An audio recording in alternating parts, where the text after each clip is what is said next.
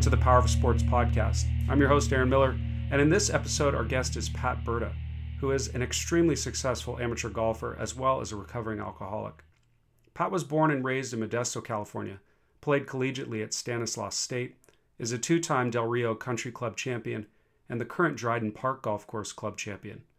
Pat also serves as captain of the RACDG NorCal Golf Society and has caddied in multiple PGA Tour events. Pat candidly admits that his road to golfing success involved a lot of alcohol, and that it is now his focus to play sober and help others do the same. So please listen in as Pat tells some truly compelling stories about his relationship with his father, mental and physical health on and off the course, why quitting alcohol has helped him move past seeing golf as a pressure filled roller coaster, and why he continues to love the sport and the joy it brings him.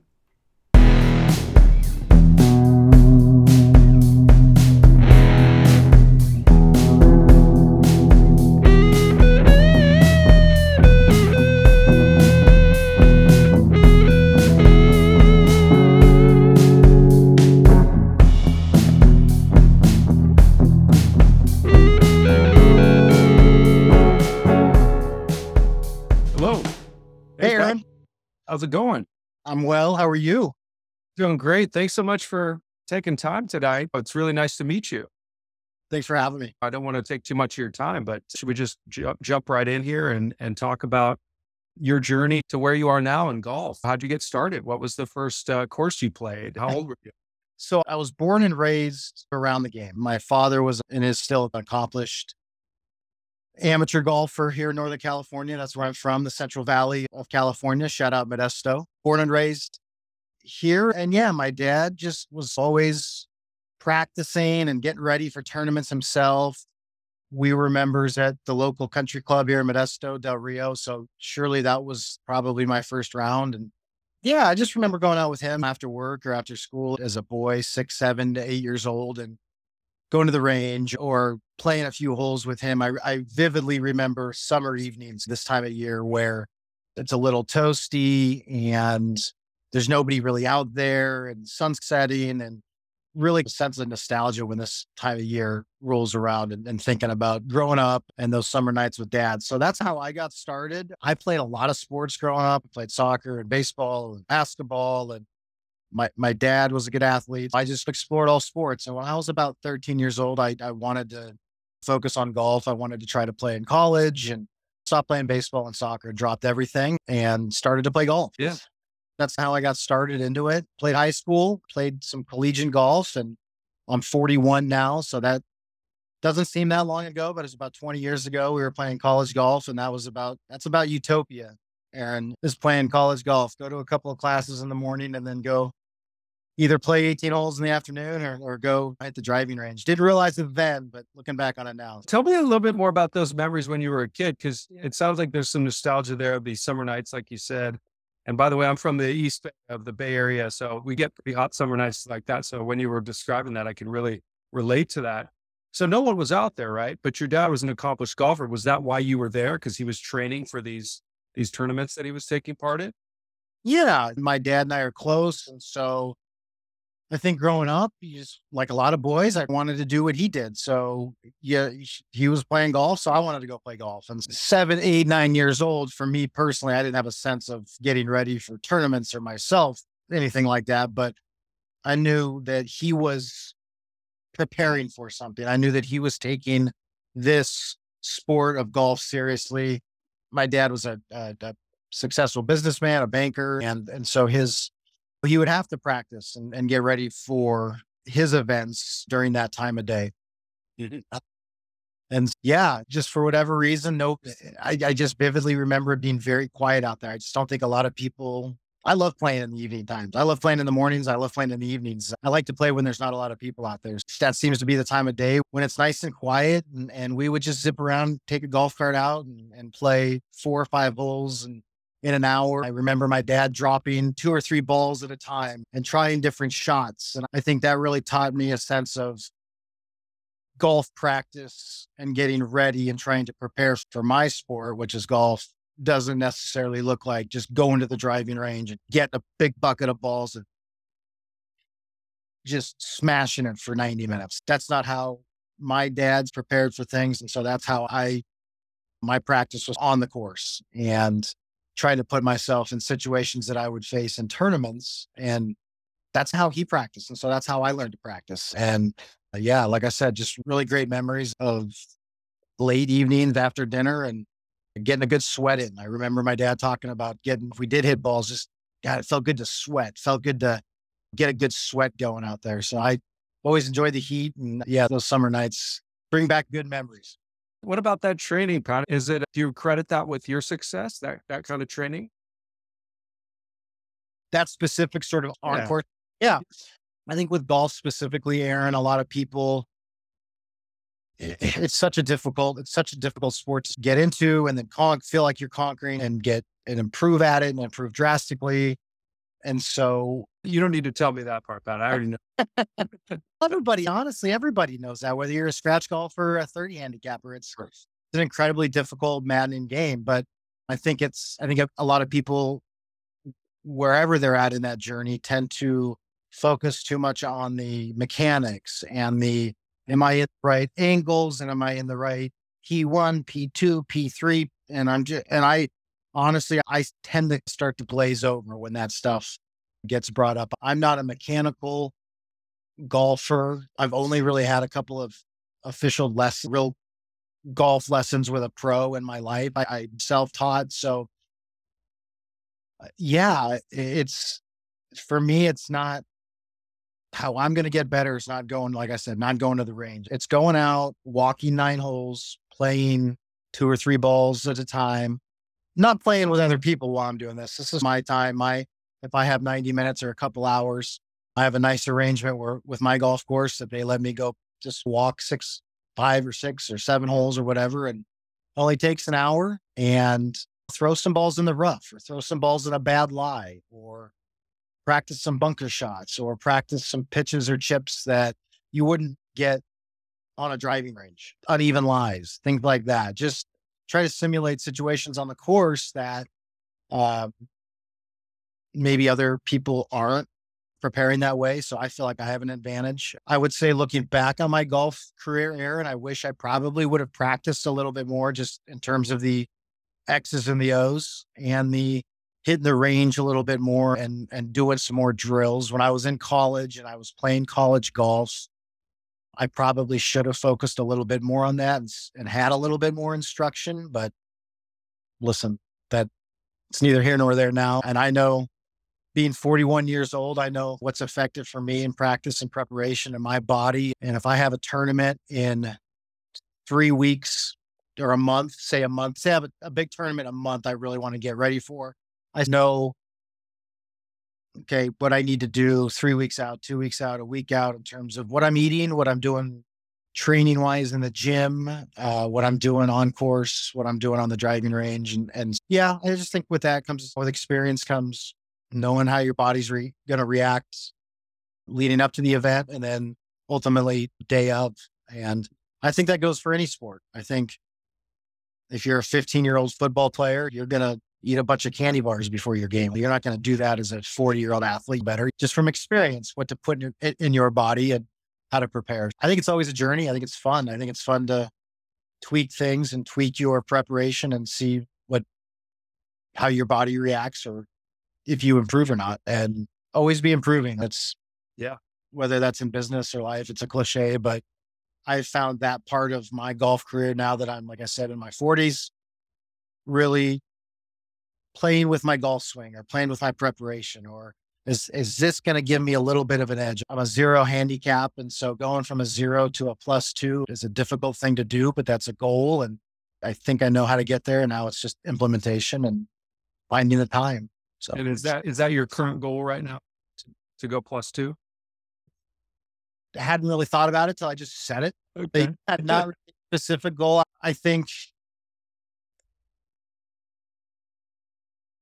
I think if I had to set a goal, that would probably be a good goal. I'm a, like I said, I'm, I'm hovering right around that zero range right now. And if I put in the right work and I do the right stuff, and I don't play a lot of rounds of golf, Aaron, so I don't post a lot of scores. And so that my handicap isn't going to fluctuate just based on that, just because I'm not plugging a lot of scores in. But I want to be able to know that when I do play around the golf, whether it's in a tournament or with my buddies for $20, that I am prepared, that I am going to bring my best to the golf course that day and try to score my best. And ultimately, that'll lead to a lower handicap, right? It's always that those little those little things we do to get to the big goal. I don't really I don't like I said, I don't really think of it in those terms. I just I think about okay, this week I I want to work on these these things. I, I want to work on my 50 yard pitches, my four foot putts, and getting some swing speed exercises in. I want to work on making sure my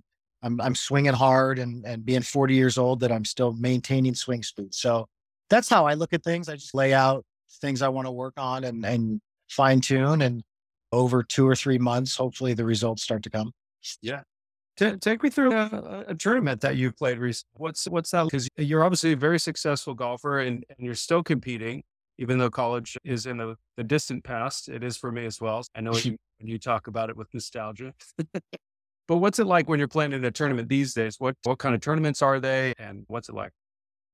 So living in Northern California, we have a great, I guess I'd call it a, it's the Northern California Golf Association puts on and sanctions all of the tournaments in Northern California throughout a year. And those can be what are called majors, which are hosted over in the Monterey Peninsula area that are like officially put on by the Northern California Golf Association.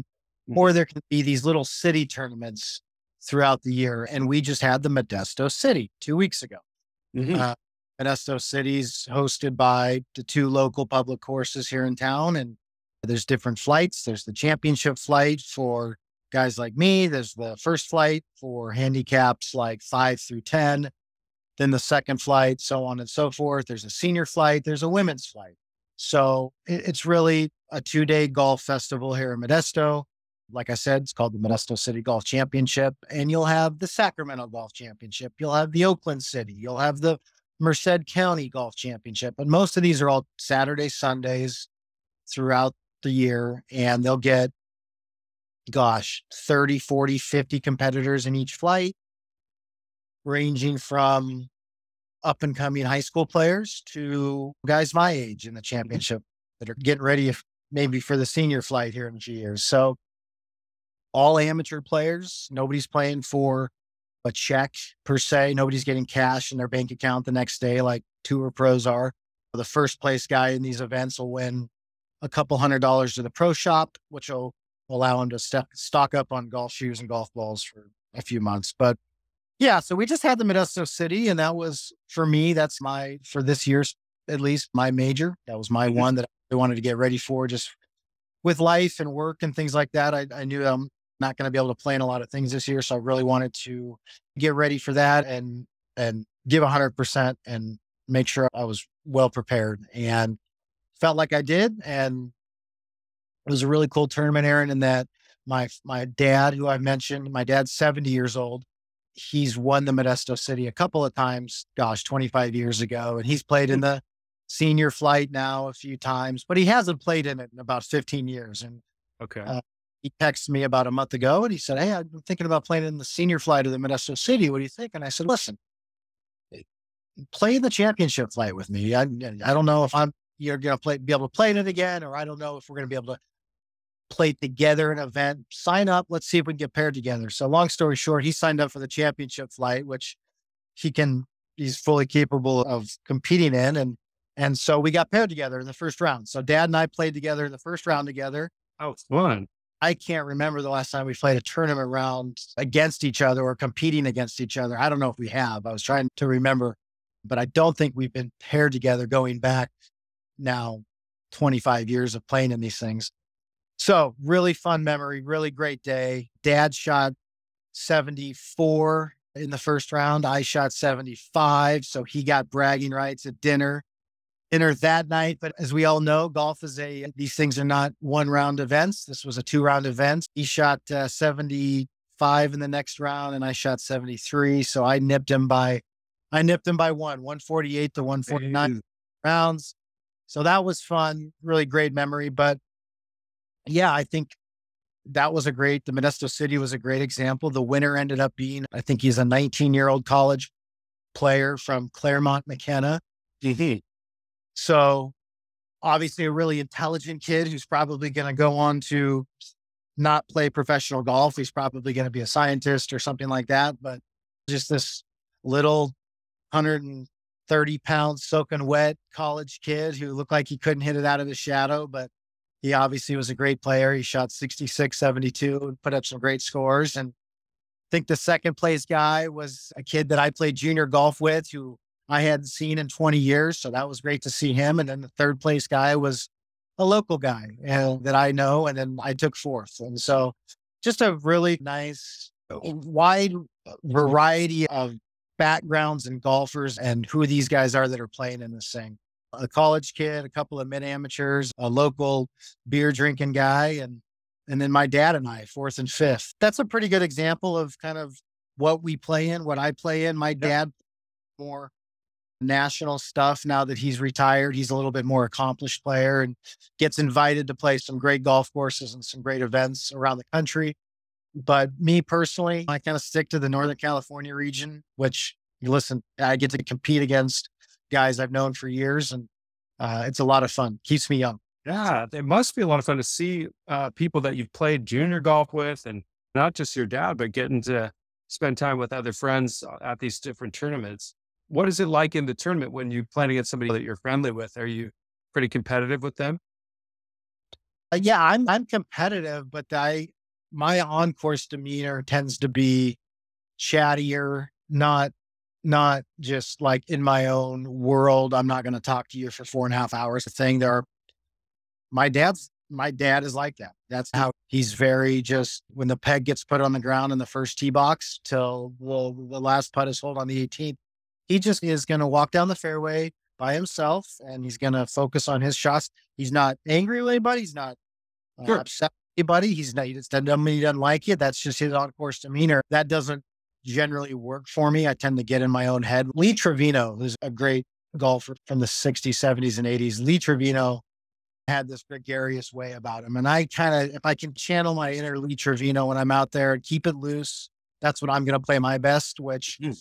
All I'm trying to do is play my best. I want to beat you. I want to, oh, at the end of the day, I want my score to be better than yours, but it's not life or death for me. It's not, it's certainly not worth like alienating friends or anything like that. I, a lot of these guys, if I surely if I haven't seen them in years, I want to know how they're doing. I want to catch up with them. I want to know what they're doing for work and where they're living and how their family is. And in that sense, it's great to catch up with them. It's total camaraderie. And, but I do want to beat them. I, I look at my dad and I look at the guys that he competes against, these 70 year old guys, and they've been, they've known each other now for literally 45 years that they've been playing against in these silly tournaments at the Merced County and the Modesto City and the Stockton County and these things. And these guys have been playing in these things for that long, four decades, and they still talk a little bit of trash. They still want to beat each other, but uh, they're, they're truly like the, the friendships that have developed out of it are.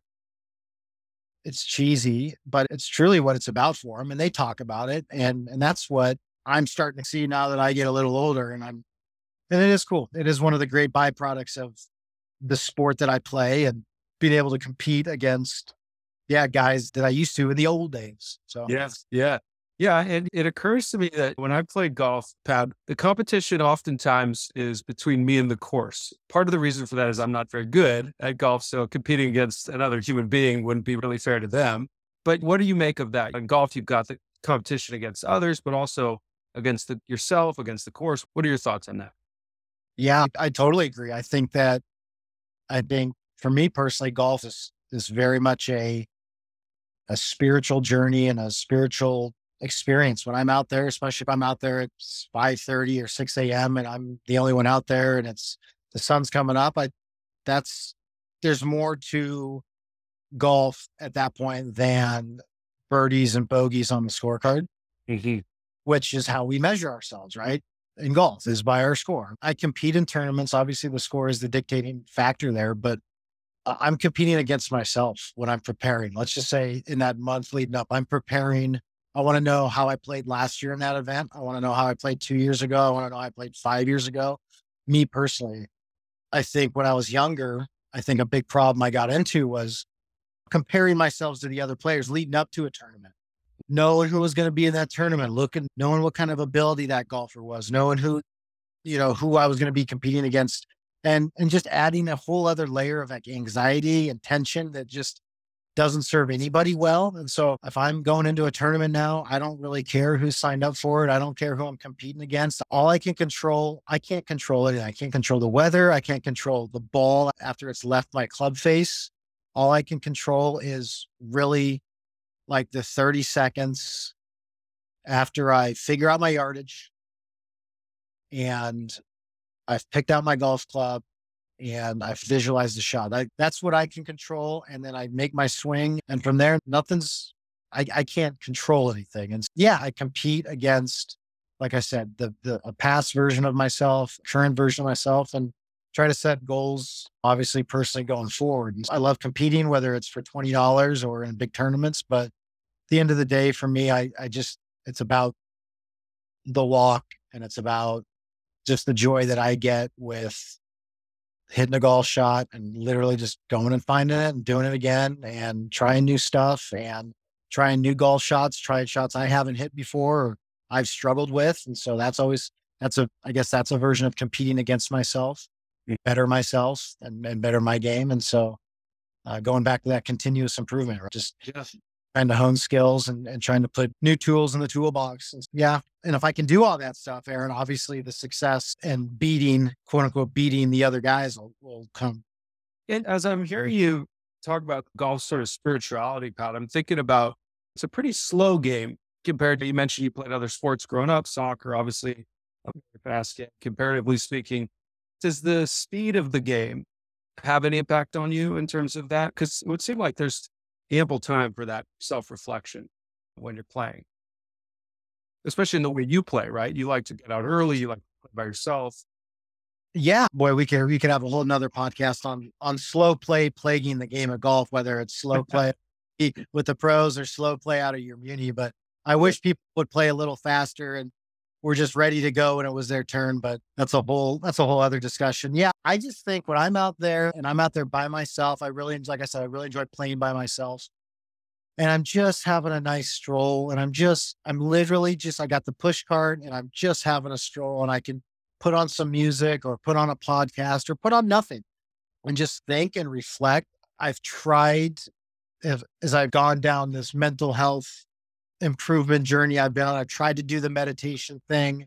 Mm-hmm. I've tried to do the yoga thing and I struggle with, I certainly struggle with the, the meditation and sitting still and being still with my mind. But I feel like when I'm out there by myself and I'm walking and I'm having a nice stroll and there's nobody behind me pushing me and I don't feel like I have anybody in front of me, the group ahead of me's holding me up and, and I'm just at my own pace and I can think about and tackle what's going on inside of my head. That's a good time to do that.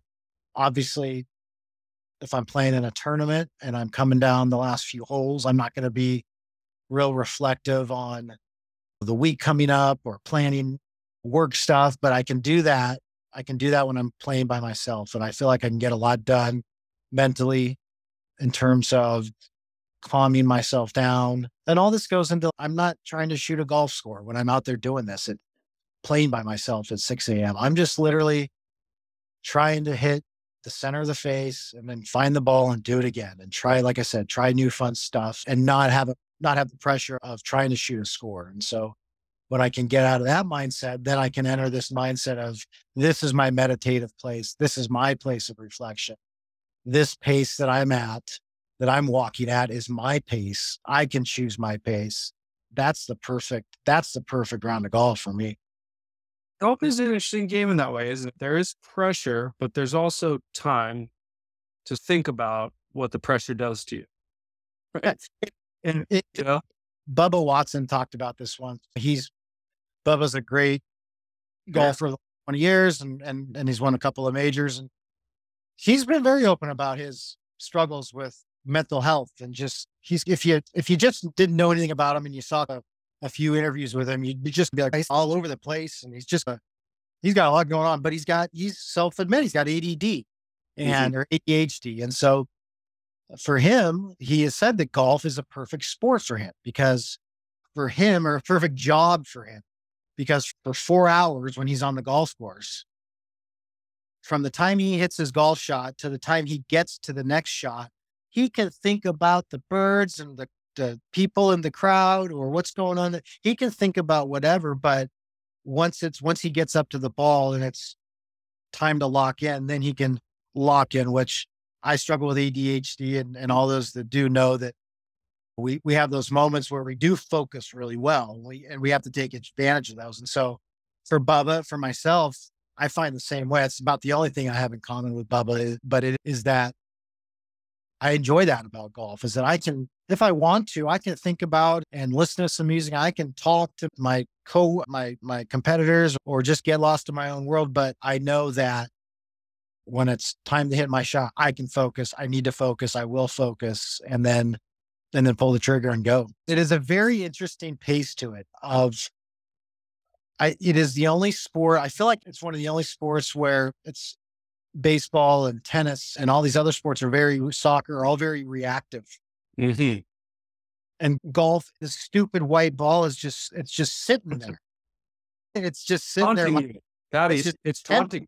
It's taunting me. It's tempting me to, to hit it hard. Hit it, I hit it perfect. You're not going to hit this perfect. It's, it is just, and, and then you have to, you have these five minutes where you're thinking about, oh my God, I just, I just hit a shot that I haven't hit in 10 years. Am I, is that going to happen again on this next shot or when's it going to happen again? And oh my God, I got to be ready to go. And oh, oh geez, it's almost my, it's almost on my turn to hit and things can get moving very quickly. Mm-hmm. My buddies and I use that term a lot when you've hit two shanks in a row or something like things are moving very quickly for John over there. You think your world's spinning. You're the you don't even feel the club in your hands. You can't even get your mind is so scrambled. But in order to be successful, you just got to be able to take a deep breath and just literally take a deep breath and just settle down, calm yourself down, regroup. What do I got? All right, let's do it again. Let's hit the shot. And just nobody cares. Just keep up, keep your pace up. That's all anybody really cares about. You may feel like you look like an idiot out there, but as long as you don't throw any clubs, keep your pace up. Nobody cares if you shoot 120 or 75. But yeah, we fight those battles. There's wisdom in that. That there really is, not just on the golf course, but there's real wisdom there. Yeah. And I know you, when we talked earlier, you mentioned that earlier in your life as a golfer, drinking was a part of the experience for you. I'm curious if you want to talk about that a little bit more here, because as you mentioned, golf and drinking on the course they go hand in hand for a lot of people. Yeah, they do. And they did for me. And I know I mentioned a little bit about that to you earlier. I'm just, just for the audience's context, I realized I had a problem with drinking about four years ago. And it's been a, it's been a, a journey since then with a few relapses, but I'm uh, almost eight months, eight months alcohol free now. Good for you. Good for Aaron, Aaron, thank you. And yeah, I, I think it's um, pertinent to this conversation in that uh, I got into the to the habit of drinking while playing golf and drinking while playing competitive golf and having success while drinking and playing competitive golf. And so I think I, there's a thousand reasons why my drinking became an issue, but it really became an issue on the golf course. And looking back on it now and, and, looking at how well other golfers, whether they're pros or guys I compete against, take care of their bodies. Everybody's taking care of their bodies now and everybody's in tip top shape. I feel like when I go now to a tournament, I'm in tip top shape. But I look back on it now and I'm just like, geez, I don't know. I don't know really how I did it. I, it was, I was drinking, I would drink Jack Daniels on the golf course and hmm. it didn't matter if it was 105 or it was 65 degrees out. I felt like I needed that that buzz to feel relaxed and have a syrupy smooth swing and play well and quote unquote be in the zone. And yeah, I just convinced myself of that over the years. And and I'm looking back on it now, unfortunately, a couple of my my best rounds that I ever played were when I was while I was drinking. And so you have this false sense of this is how I'm going to be successful. This is how I'm going to shoot my best score. Or if my tee time's at 7 a.m., in order for me to be at my best today, I need to have a couple of drinks. was the mindset, the mindset that I was in. And listen, as anybody that has fought alcohol or any type of addiction knows, it's a slippery slope between what works be- eh, before delving into what starts to not work. And for a few years, I was able to to do that and drink while playing and shoot good scores and and win some tournaments and have some success. But up until my decision to really address my drinking, it started to I would literally the last few holes of my round would I would look back and say, "Boy, you were drunk, and so you you just you played those finishing holes terribly. You were not playing your best golf, even though you may think you were or convinced yourself you were. Looking back on it, the data is telling you that it's not there. But with any addiction, it, it's hard to get yourself to to stop. And it had obviously started to seep into other areas of my life, and so needed knew I needed to address it and have have taken the steps I, I, think to put myself in a position to be able to get on a golf course and or in a golf tournament or in a high pressure situation at work without feeling like I need to drink. And playing in the Modesto City golf tournament that we talked about earlier, played in that obviously a couple weeks ago and was clear headed and sober and felt like I played well and, and hit a lot of great golf shots. But more importantly, Aaron, I feel like just the demeanor and just the the emotional roller coasters of living and dying with every golf shot is is not there anymore, which is good. That's a good thing. I think if we can reduce the the emotional up and downs, for me at least, I'm gonna I'm gonna have more energy at the end of the round, emotional energy, physical energy. And so when I was drinking, obviously I'd make a couple of birdies and I'd get all excited, or I'd make a couple of bogeys and I'd feel like the the world was ending because you're emotional, you're drinking, right? That's just what happens. And I think now I'm just like in anything in life. Now I'm just a little bit more level headed and more apt to handle a double bogey on the golf course better and a, a metaphorical double bogey at work better or something like that. Or and yeah, it's been a it's been a it's been an interesting journey. Golf has helped me. It's helped me.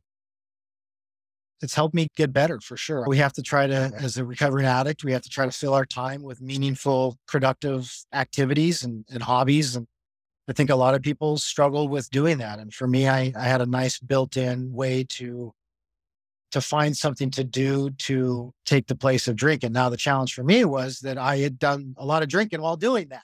Right. So right.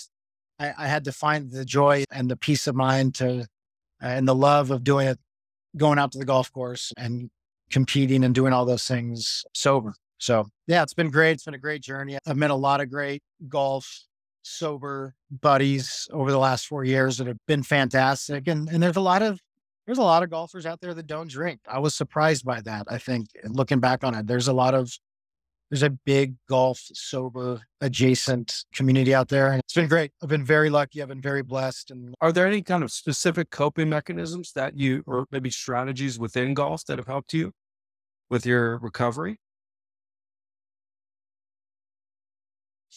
Um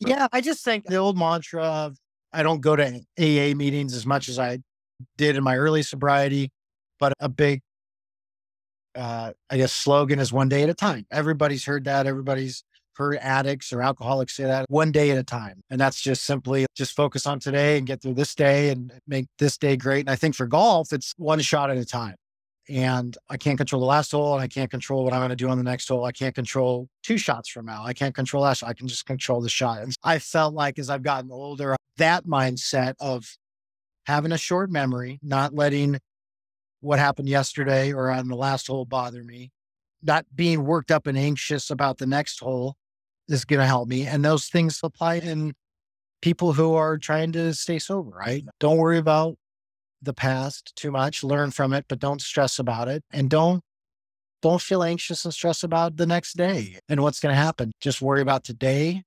Give 100% to today to to whatever you're doing, but if it's sobriety, then just focus 100% that you're not going to do whatever you need to do to prepare yourselves that at the end of the day you're going to you're going to hit the pillow sober and on the golf course just make sure that everything you do leading up to the next shot is going to prepare yourself to hit the best shot you can. Make sure you're looking at the wind, make sure you got the right yardage, make sure you're paying attention to what your other people you're playing with, what their ball did up by the green when it hit. Did it bounce over the green because the because the green was firm, or did it land really soft because it was a wet spot? Learn from your surroundings, learn from just what's going on around you. I think if you can do that in your day to day life, if you're trying to stay sober, I think that'll help you. Mm-hmm. Thank you so much. I really appreciate you sharing that with me. I'm curious what you think of John Daly. Everybody knows John Daly, the pro golfer who I think has almost been, become synonymous with drink, with the kind of intersection of drinking and, and golf. And there's even a drink named after him, right? That's an Arnold Palmer drink. Yeah. What What are your thoughts on him? What an unbelievable talent. That's the first thing that comes to mind when I hear that name is what a truly one of the great talents, athletic golf talents, certainly golf talents that have come across our game in the last 40 years. And if you looked at the guy, if anybody doesn't know who we're talking about, I, I urge you to open up the Google machine right now. Yes, indeed. John Daly Golf and look at any number of images that pop up of this young man. But yeah, John has been open and honest with his his battle with alcoholism since he really came on the scene in 1991. He won a major in 91. He won the British Open, another major in 1995. And really his drinking and his issues with his drinking and relationship issues and domestic violence issues and things like that really started to come to the forefront in the mid 90s. And so that's really been a part of his um his lore since then. And it is interesting, Aaron, to see the sort of him develop into this John Bunyan character, right? This larger than life, certainly from his golf talents, but because he'll play golf with you shirtless and drink a bunch of beers. And I don't even know, to be honest with you, I don't even know where he's at in his sobriety journey. He made a big deal about when he won the British Open. He was sober. He was not drinking then. And he's had these moments of sobriety where he's been very open. But I think he's, I think he's back drinking now, but don't quote me on that. But yeah, I don't know either. Pat.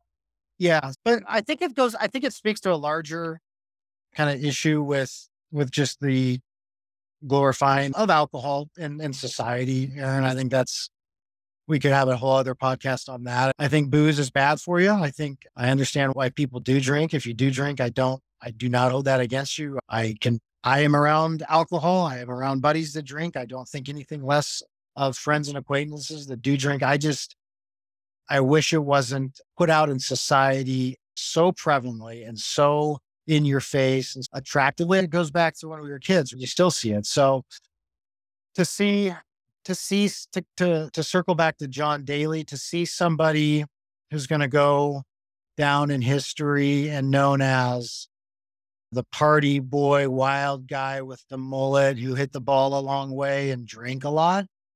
I think it's sad because I think his talent far exceeds his drinking ability. Truly will not get discussed enough what his talents will not be discussed enough 40, 50 years, 100 years down the road.